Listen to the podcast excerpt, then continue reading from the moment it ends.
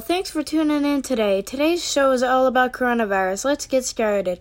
So, coronavirus, why are you so dangerous? I'm so glad you asked. You can call me COVID 19 so you don't confuse me with my less dangerous cousins. I am super dangerous.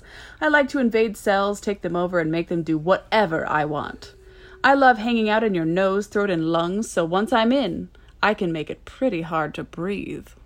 Wow, that's pretty crazy. And now we're going to hear a word from our sponsor.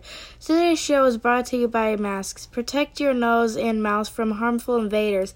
Masks don't leave the home without one. Coronavirus, we just have to know where did you really come from? You could think of me as a mutation of the common cold. There are lots of different coronaviruses in the world. That's why people call me COVID 19.